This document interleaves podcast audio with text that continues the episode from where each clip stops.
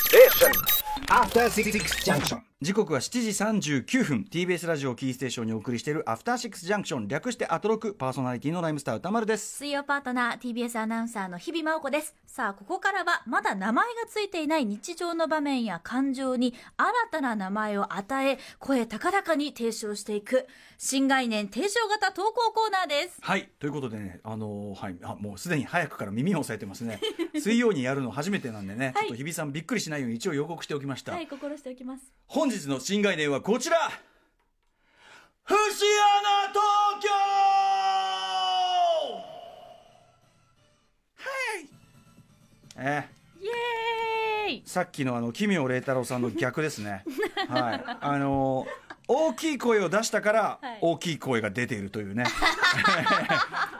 そのまんまはですい、けども、そしてあの大きい声を出す男というのは大概にして嫌われるものでございます。はい、これはい やいやいやこれは皆さん肝に銘じておいていただきたいと思います。いやいやいやいやまあそれはそれで、えーそれはそれね でも景気がいいと思いますけどね。はいそうですねはいということでねまあ皆さんね正しく振る舞わなければいけないそんなねプレッシャーに苛まれながら日々生きてるんじゃないですかそうですね私のさっきのだって聞き酒してるのに、俺俺のその解釈間違ってないから酒飲んでんのにねこうやってうえなんてなっちゃって、うんねここでこうやって全然とんちんかのことを「えい、でもなんか酔っ払っちゃったからいいよいいよいいよ」ってね、うんこれは節穴力これがやっぱり人々を幸せにしていくというねそうですことなんですよね、はいそんな節穴力を取り戻すべく皆さん頑張っていきましょうという行ねきましょう投稿コーナーでございます、はいちなみにあの投稿を読む最後にもまた大きな声を出しますのであわかりました君さんにはちょっと一応事前にね、ふうはいふ言ってうおきた整えて言おきますっておきたいと思います、はいえーいき ますよ、えー男性えっとウォンベットロックさんからの節穴東京メールですいきますよ、えー私の同僚の節穴話です、彼は地方から東京に10年前上京した時駒込駅から池袋駅まで通勤するのですが、初めの日に外回りに乗ってしまいぐるっと回って池袋に着きましただからもう駒込から池袋がすぐそすぐ隣なのに、ね逆にもう一番だから1時間ぐらいかかっちゃもったうルートで行ったと、んまあ、気づきそうなもんですけどね なんだけどそれでも着いたので、うん着くは着いたのでそうだそうだえー彼はそれが正しいルートと思い込んだようで半年ぐらいずっと外回りで回っていたようです半年も半年1時間かけて回ってた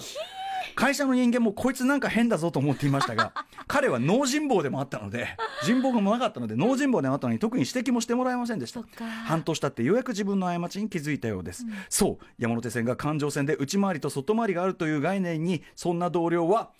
ふふふはははは節穴東京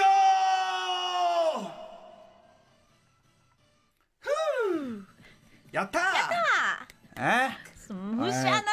節穴ですけど、それによって山手線のいろんな駅とかが知れてよかったじゃもなういかっていう山手線ゲームだったら絶対負けないですねこの人負けると思いますけど負けねるかこのざまだと ねこんぐらいドジな野郎だとねあとはあれですよあのーあれあれだ大江戸線、大江戸線のさあの環状線に見えてそうじゃないっていうさああそうそうそうあれができた時に逆に山手線があるから、うんこれもまあこうやってだって駅がこうやって入ってんだから、これは環状線にちげえねえべと思って、うんうん乗ったら大変な目に遭ったこと皆さん必ずあるよね。ええー、っていうえね、ーとつかねえなそうそうそうなんでって いうありますよねあるあるありますよだから全然この同僚を笑えないという面もね、いや本当にあるあるですこれはわかる、ね、むしろそういうことでございます、うんうん頑張ってはいもう一発いきましょうかね、はいえー、39歳男性愛知県、えー、ヤンマー部隊隊長さんからの、えー、節穴東京メールです私は子供の頃サザエさんを見ていて、カツオとかマスオとかタラちゃんとかサザエさんに出てくる人はみんな魚の名前なのに、なんで太鼓おばさんだけ楽器の名前なんだろうとずっと疑問に思っていました、ブレてるじゃねえかみたい なそのぐらい思ってる、えーしかしある時気づいたのですマスオに気づいて太鼓ね当たり前ですけ どね太鼓に気づかない私はふっふっふっふっ節穴東京ねえうわまあこういう人は多いんじゃないかと思いますけどーね、多いと思いますよそもそも俺サザエさんを見ていて、うんみんなその海魚介の名前がついてるなんてことを特に考えてもいなかったですよね そう大人になってなんとなく、大人になってなんとなく、うんそうああそういやそういやそうかみたいなそうサザエさんってなんだそれそもそもそもねそもいやあのさあのさそうなんですよ、はいタラとかカツオとかね、うんまあ例えば魚だったら、まあ、マグロってのはちょっと別のニュアンス入っちゃうからあれだけ どマグロ君マグロって入っちゃうけどさ、うんサザエってさ別にさなんていうの筆頭に上が るものではないそうですよ結構なレアキャラっちゃレアキャラそうじゃですよんあれ何髪型、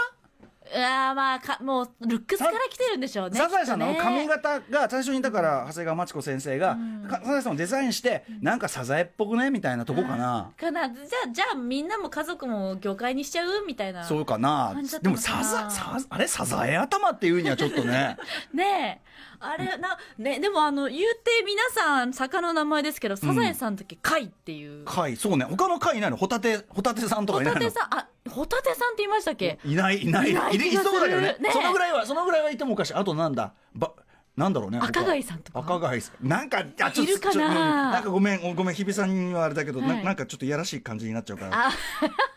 わかりました笑いすぎだった今やめれとやめれということですからね、でねもこうやってこういろんな名前をこう考えていくってとこにそのサザエさんの、うんこうなんかこう迷宮的な迷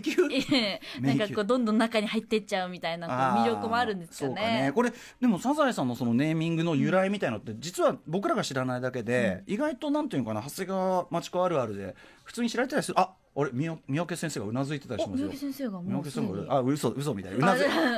意味やなんかわか俺は分かってる気にうなずいただけっぽいです 何か意図があったのかと意図があったわけじゃないねあれはいこれは三宅さんトリックでねやっぱね何でも分かってるように見えちゃうっていうねあーもうそういうあれが先生って感じの気持ちになりますけどそういうことなのまあでもネーミングって面白いんですよあの、やっぱノンノンフィクションでもやっぱ名前つけるじゃないですか、はいでネーミングにまあなんていうかその作家のなんていうの特徴というか、センスみたいなのが出るって思うんですよねだからうんうんうんネーミングがうまいぜ特に SF なんか架空の名前つけるときにうまい作家っているなっていう話を前から高橋洋樹さんね、えーまあ、映画ライターデザイナー高橋洋樹さんとしてて、これちょっといずれ特集にしようかななんて思ってるあー名前特集名前ネーミングセンス特集、あえーーみたいな感じでございますサザエさんの謎もいつか解いていただきたい。そうですね。サザエって。 はい。